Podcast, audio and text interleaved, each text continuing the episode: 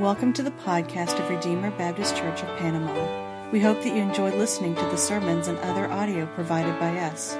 Feel free to share what you find here, and we hope that it will be beneficial to you as you seek to know and follow Christ. People today are still struggling with a sin they've committed years ago, and they have no idea how to move on past it or how any good can come from that sin. Well, I'm going to show you today the story of redemption and how God redeemed David, a man after God's own heart. And David fell into some deep sin. But yet David asked forgiveness, repented of that sin, turned to God, and God redeemed David. And if God can redeem David, God can redeem you. So today's passage is David and Bathsheba in 2 Samuel chapter 11, verses 1 through 5. So we're going to read that now starting in verse 1. In the spring of the year, the time when kings go out to battle, David sent Joab and his servants with him and all Israel. And they ravished the Ammonites and besieged Rabbah. But David remained at Jerusalem. It happened late one afternoon when David arose from his couch and was walking on the roof of the king's house. That he saw from the roof a woman bathing, and the woman was very beautiful. And David sent and inquired about the woman. And one said, Is this not Bathsheba, the daughter of Eliam, the wife of Uriah the Hittite? So David sent messengers and took her, and she came to him, and he lay with her. Now she had been purifying herself from her uncleanness. Then she returned to her house. And the woman conceived and sent and told David, I am pregnant. This is the story of David and Bathsheba, David's biggest downfall, and how God is going to redeem David. If you would, bow with me and pray. Dear Lord, just please open our eyes, open our hearts to receiving your word tonight. Teach us something new that we don't know tonight, and for us to apply that to our lives. Please help us to rally around each other as the body of believers in the church, to encourage one another, to know that if we fall short, we have you and others around us that are going to support us and bring us back up, and that you redeem our sins if we ask forgiveness and repent and turn back to you, Lord. You're so gracious and you're so good. Please help us to see that tonight. We know you're here tonight because it says in the Bible, when two or more are gathered in your name, you're in the midst of them, and you're in the midst of us tonight. Show your Holy Spirit present tonight. In your name we pray, Lord Jesus Christ. Amen. So before we start tonight, I want to give you some background knowledge on David. That way this story makes a little bit more sense to you. So David, as an early teenager, was a shepherd boy. He wasn't much worth in society compared to society standards. One day, God told Samuel, Go to the house of Jesse. I want you to find the next king of Israel. He said, When you see this king, you'll know which one it is. So Samuel goes to the house of Jesse. And while he's there, he says, Hey, Jesse, can you show me your sons? Because God told me one of your sons is the next king of Israel. So Jesse presents seven sons to Samuel. And Samuel goes through each son. And he goes, No, that's not it. I'm not feeling anything from the Lord for you. You're not it. And he goes through all of them. He's like, he's like, Jesse, none of these are it. He goes, Do you have any more sons? And Jesse said, Well, I have one son. He's a shepherd boy. He's young. Um, you probably don't want him, but I can bring him out. And Samuel goes, Yeah, bring him out here. Bring him out. So David, which is the shepherd boy, comes out. And immediately Samuel says, Yes, that's the Lord's anointed. That's the one God has told me is going to be king of Israel. At this point, David is a teenager, very young. But as you know, later on, David does incredible things. And the reason God chose David is because David was a man after God's own heart. David was striving to live out God in all areas of his life. He was striving in relationship with God. And God said, I can use that person to do mighty things for my kingdom. And then David goes on to defeat Goliath. Uh, and Goliath's nine feet something tall defeats Goliath, and then brings great glory to the country of Israel. And then Israel, he goes on later, and David wins multiple battles and is continually just triumphing over uh, his enemies. And so Israel has become a glorified nation, probably politically, probably socially, and probably also economically. So Israel right now is thriving. David's doing incredible things. But my first point tonight is when you're at your highest point, you're also at your most vulnerable. Because David thought, I have it all together. He said, I have the kingdom, God's blessed me with women. I have multiple wives. He goes, I have everything I could possibly need. So David thinks, I have it all. And newsflash for you guys today if you think you have it all, if you think because you're the boss of your company, or you think because I'm succeeding in so and so area of my life, you're never perfect. Jesus is the only one perfect. And so you can never be fully there. You can never be to your full potential because you're never going to be perfect. It's always that strive for perfection. You can always improve. You can always get better. And David misses this. He thinks, I've kind of gotten there. I'm already as good as I can get. And that's exactly when laziness smacks David. And laziness leads to sin. And you may say, how does laziness lead to sin? Because when you're lazy, you get complacent. You may say, I'm a Christian for 40 years. I've been going to church. I've been reading the Bible. I come on Sunday nights. I'm kind of good. Like, I've gotten to the point I know the whole Bible. Well, again, you're growing constantly in Christ. You can never fully be there. You're never going to fully see all of Christ until you get to heaven. And so while we're on earth, we're called to fully continue to grow and to continue in sanctification. And David misses this and gets lazy and gets complacent with what he has. And because David is lazy, one day you'll see in verse 2, it happened late one afternoon when David arose from his couch and was walking on the roof of the king's house. That he saw from the roof a woman bathing, and the woman was very beautiful. David has all this free time, so he's like, Well, I might as well walk on the roof. During this time period, David is the commander of his army. Just like our president today is the, in charge of the country, and he's also in charge of the army. David is the king of Israel and also in charge of the army. Now, back in this time period, David was called to go out in battle with his troops. He was supposed to be out there in battle with his troops. But David says, You know, we're winning all these battles. I have the best kingdom. We're good. I don't need to go to battle. So David sends Joab to do his dirty work. He says, Joab can do it. Like, I'm good. We're going to win the battle, no problem. So David gets lazy, and with all this free time, he just starts walking on his roof, just kind of having a relaxing day. And the king's house is probably the tallest building in the palace. So David's walking out on the king's house and can see out all the buildings in the kingdom, see out how many great things Israel's accomplished during David's time, time period. So David's probably thinking, wow, I'm kind of the stuff. I have all this. Israel's thriving. I'm not, I'm not out at battle. Joab's doing my dirty work. This is nice. But then, like I said, he gets lazy, takes his eyes off of the Lord, and he sees a woman bathing on her roof. And you may say, that's kind of strange. Why would somebody be bathing on their roof? Well, back in this culture, they didn't have running water. They didn't have showers. They didn't have sinks. Probably the only source of water was from a well. And you don't want to jump in a well because you're probably not going to come back out.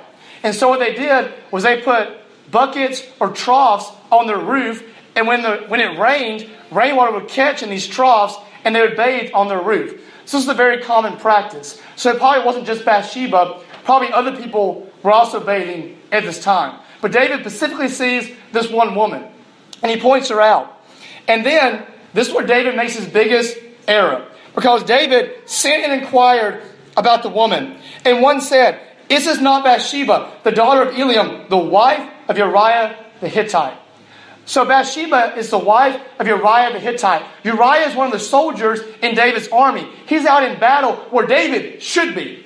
But instead, David decided to be lazy and stay at home.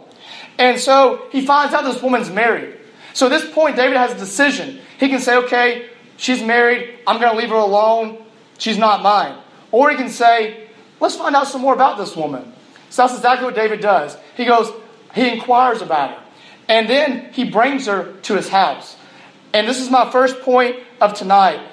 Do not set yourself up to fail. Put yourself in situations in life to succeed, not in situations to fail. So, say you're an alcoholic for 40 years, and all of a sudden you've gotten clean, and you've been clean for five years. It's probably not smart for you to go to a get together with your friends where there's alcohol present. Although you may not go into that temptation, you're putting yourself in temptation. And human nature is pretty strong, and so you're more than likely going to fall into that temptation. So put yourself in areas in life to succeed. Don't put yourself in situations where you're likely to mess up. So David puts himself in a situation with this Bathsheba one on one. Remember, this woman's married to Uriah, one of the soldiers. And because of that, David starts talking to her, and then he lays with her and commits adultery. So that one little sin of just kind of lusting after Bathsheba has now led to adultery. And that's my next point is one small sin, unrepented, leads to greater sin. David thinks it's not wrong just to lust after Bathsheba. Lust is not too bad. And because he doesn't repent of that sin, that lust turns into calling Bathsheba to his house, and that turns into now adulterous affairs with Bathsheba. Because that one little small sin, unrepented, starts growing and growing. Just like a little anaconda. Anacondas suffocate their prey. They wrap around them and suffocate their prey. The same is true with sin. If you leave your sins in life unrepented, it's like putting a baby anaconda on your ankle. And the longer you leave that sin unrepented, the anaconda grows. And now it's around your legs. Now it's around your waist and your stomach. And now it's around your neck. And it's suffocating the life out of you. Because your life is involved around that sin. And your life is just a big ball of keep falling into more and more sin. Because you left that small sin unrepentant. And one, one story I want to share with you guys today is a man named Alexander Hamilton. He's on a $10 bill. And this man has a very similar story to David. And Alexander Hamilton and David have two different approaches to how they handle the situation. I'm going to show you how Alexander Hamilton handles it. Then I'm going to show you how David handles it. Alexander Hamilton, in 1775, fought in the Revolutionary War. In 1777, he was a lieutenant colonel later in New York. He was part of the Continental Congress. And in 1787, he was a New York delegate. And George Washington, the very first president of the United States, elected him the very first Secretary of Treasury. And so this guy had fame, had wealth, and he had popularity. He kind of had it all. And so Alexander Hamilton thought, hey, I'm good. I'm at my highest point. Again, you're never going to be at your highest point because only Jesus is perfect. And so one day, Alexander Hamilton's wife comes in and says, Hey, I'm taking a vacation with our son. Why don't you come with us? And he says, No, I'm, I'm caught up in work. I'm too busy. I'm just going to stay at home. So he stays at home. And then a woman by the name of Maria comes to his house after his wife and kid have already left for vacation and says, Hey, I need help. I'm in financial trouble. Can you help me out? And Hamilton says, Well, I'm busy tonight, but tomorrow I can do it. So he reschedules for tomorrow at her house. Now, how dumb is that? He puts himself in a situation to fail. He's one on one with a woman he's not married to, and he's married to another woman. That's not smart. He puts himself right in temptation. And then when he goes to her house, the woman calls him to her bedroom. And then after they talk for a little while, he ends up committing adultery with this woman. And then after that, the woman's husband finds out. And he blackmails Hamilton. Each month, Hamilton's sending this guy money because he wants to cover up the sin. He doesn't want anybody to know about it. So he wants to cover it up. He doesn't want his wife to find out. So he's sending this guy money every single month. Well, all of a sudden, one day, everybody finds out he's committed adultery. And his reputation is ruined. Everybody kind of thinks that Hamilton is untrustworthy, unreliable. And because of that, Hamilton falls into depression. And then, years later, he's in a duel with Aaron Burr. And historians will tell you that he thought that duel was kind of a joke and didn't take it seriously. So when the duel happened, he shot his gun up in the air. And Aaron Burr shot him in the chest. Well, I'm here to tell you that that guilt and that shame from that sin, because he never repented, because he never asked forgiveness from God, he, he carried that guilt and that shame his entire life. And he was so depressed, he could not handle it no more. So during that duel, he shot upwards, knowing Aaron Burr would shoot him and kill him because he wanted to die. He thought dying would be better than to carry that guilt and shame. Because he had no idea how to handle it. Well, I'm going to tell you today how David explains to us how you handle guilt and shame from past failures in your life and how God redeems. And so we're going to look for three things on how God redeems your sins. Number one, you first must admit that you have a problem. You must admit that you've sinned. And in chapter 12, Nathan, one of David's friends, comes up to him and says, David, can I tell you a story? So at this point, David has fallen into a lot of sin. And before this, David, this is the shocking part here, he doesn't just commit adultery, he takes it a step further. He wants to cover up his sins just like Hamilton. So because he wants to cover up, our, cover up his sins, just like a lot of us in here, we want to cover up our sins. So we commit more sins to cover up that bigger sin. So he calls Uriah from battle, says, Uriah, you've done a great job in battle. Why don't you take some time off? Why don't you rest? Why don't you lay with your wife and enjoy some, some wine and some drinks? So Uriah comes back from war. And when Uriah is supposed to go to his house to lay with his wife, he stays outside. And David's like, Why are you doing that? Why don't you go inside with your wife?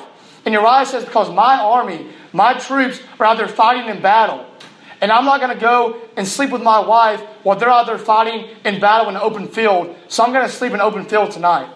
So this, this man Uriah, much more honorable than David in the sense. And so David's probably like, well, darn, my plan didn't work. Because he wanted to cover up his sin, having, a, board, having a um, adultery with Bathsheba. He wanted to look like Uriah had this baby. And so Uriah goes back off to battle. And then David does the unthinkable. He sends a letter with Uriah to give to Joab, which is the one commanding the troops and the army. And the letter says, Put Uriah on the front of the fiercest fighting, and then retreat from him, so he surely dies. And Joab does this. And they go into battle. He puts Uriah on the front lines. They start trying to besiege Rabbah. And then he retreats from Uriah, and the archers shoot him down, and Uriah dies. And so at this point, David's sin of lust has led to adultery, and now it's led to murder because he keeps wanting to cover it up. He doesn't. He doesn't want to admit he has a problem. He wants to try to solve the problem by committing more sin. And so what happens here? If you want God to redeem your sin, you've got to admit you have a problem first. You have to admit that you sinned. And in chapter 12, Nathan, one of David's friends, confronts David and says, Hey, can I tell you a story? And David's like, Yeah, sure. He said there was two men, one poor and one that was rich. The rich man had all the sheep, all this cattle, all this land, all this nice stuff. While the poor man only had one little wee sheep. And one day, the rich man and the poor man pass each other on the road. And the rich man needed a sheep for his sacrifice. And instead of taking one of his probably 500 sheep, he takes the sheep from the poor man and kills it. And David goes, That's awful. That's detestable. That guy should die for that. And Nathan goes, That's you. He goes, You're the rich man. He said, You had everything. You had the palace, you had victories, you had all the women you could want. God bless you with multiple wives. And instead, you decide to take Bathsheba, the one woman you didn't have, have adultery with her, and then you killed the only thing she had, which was Uriah. So at this point, David realizes, oh snap, I've messed up. And he falls to his knees, worships God, and repents from that sin. He worships God and repents from that sin and says, God, I have messed up. Forgive me, Lord. I am sorry. And I'm going to turn around from my actions. I'm going to start living for you again. So that's the first thing. You have to understand when you've committed a sin, you have to be honest with yourself and be honest with God. And after you do that, you have to have faith that God will redeem you, even if it's not right now. It may be 25 years down the road, it may be not even in your lifetime. But if you have faith that God will redeem your sin and use your failures and your mistakes for His glory, He will in the future. And in David's situation, it does not happen right away. David has faith that God will eventually redeem his sin, but it doesn't happen right away. The firstborn son with David Bathsheba actually dies. And I'll get to that later. But God, because David asked forgiveness and repented of his sin, said, Lord, I've messed up, but I'm going to turn back to you. I'm going to turn away from that sin. I'm, I'm turning back to you. Because David did that, God later blesses David and Bathsheba with another son named Solomon. And Solomon means peace. Because the peace of God overwhelms you. Because the peace of God takes away any guilt, any shame from past failures. And Solomon ends up writing two books in the Old Testament. He becomes a key figure in the Bible. And even more amazing, 25 or so generations later, from that same lineage of David and Bathsheba, from that adulterous affair, because David asked forgiveness and repented of his sin, comes Joseph. And Joseph marries a woman named Mary. And Mary has a child named Jesus, which is the Son of God. So, because of David's sin, that he asked forgiveness and turned away from it, God redeemed him 25 or so generations later by sending his son, Jesus, through the lineage of David. So, from that mistake came the best president of all time. And the last thing I want you to realize is that when God redeems your sin, consequences can still remain. The punishment of all sin is death. And like I said earlier, the firstborn son of David and Bathsheba died because of the sin. But here's the hope. Because Jesus died on the cross for all of our sins, He paid the penalty for all sins. So no matter what sin you've committed or will commit in the future, Jesus has already paid the penalty, which is death, for that sin. But just because the penalty is gone, consequences still remain. And consequences still follow you. One of the best examples I ever heard was grace is not a trampoline, grace is a safety net. What that means, you can't say, oh, I'm just going to keep on sinning. God's going to give me grace. When you do that, God sends judgment.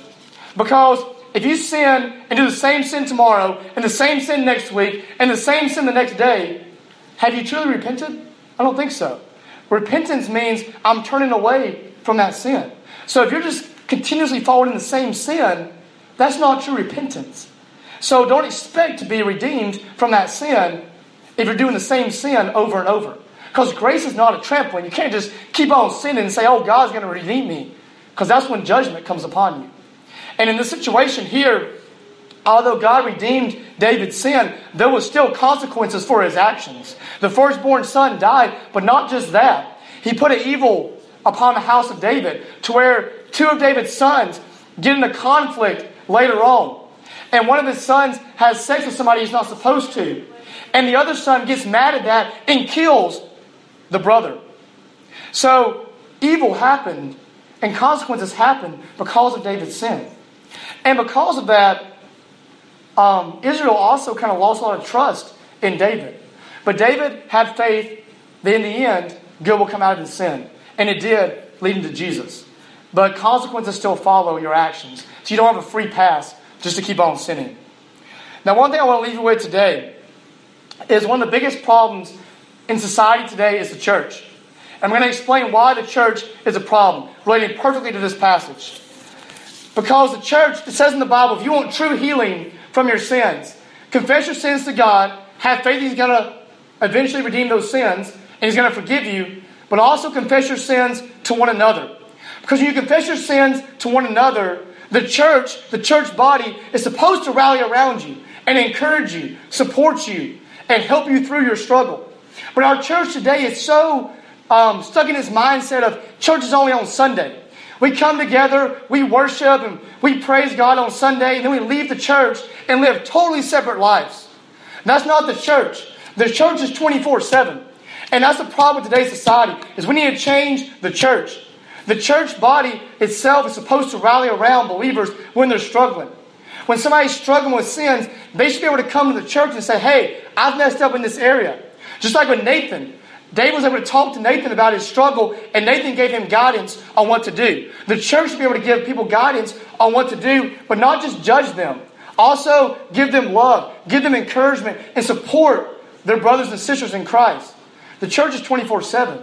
It doesn't just happen in this room, it happens Monday, Tuesday, Wednesday, Thursday, Friday, Saturday. When we leave this church, we're called to still pray and encourage and support one another when we go through hard times. Because that guilt and shame we hold from our past sins are like holding bricks. And the longer we hold on to them, and the more we don't know what to do, it weighs us down. And the bricks get heavier and heavier until that guilt and shame is controlling our lives. And like Hamilton, he couldn't handle it no more. He said, I can't handle this guilt and shame. But there's hope for you today. Because if God can redeem David, God can redeem you. And you put your trust in God, ask forgiveness of your sins, repent of them, turn away, and then have the church rally around you to support you in your walk. That's how you have true repentance. and how you truly turn away from your failures, and how glory comes in the end. Thank you for listening to this message from Redeemer Baptist Church of Panama. For more information, please visit us at redeemerbaptistpanama.wordpress.com or you can like us on Facebook.